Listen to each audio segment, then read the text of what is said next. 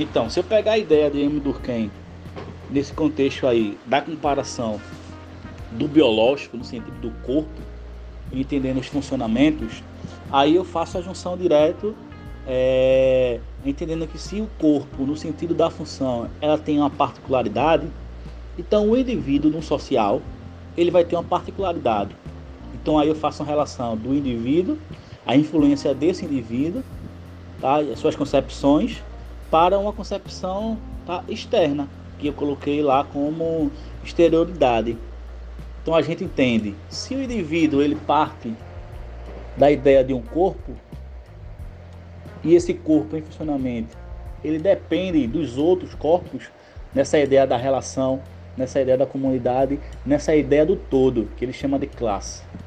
Opa, então quer dizer que mesmo sendo um indivíduo, socialmente, essa relação ela vai passar a existir ou a se dar a partir da relação dos outros. E aí a gente vai falar, por exemplo, de aceitação, da negação. A gente vai falar aí agora do que ele cita da questão da solidariedade. Essa solidariedade aí orgânico-mecânica, qual a diferença dela na prática para a gente chegar aí no conceito de, de suicídio? Como a Ana falou aí, a questão do, do, dos tipos de suicídios, né? O egoísta, o altruísta e o anônimo.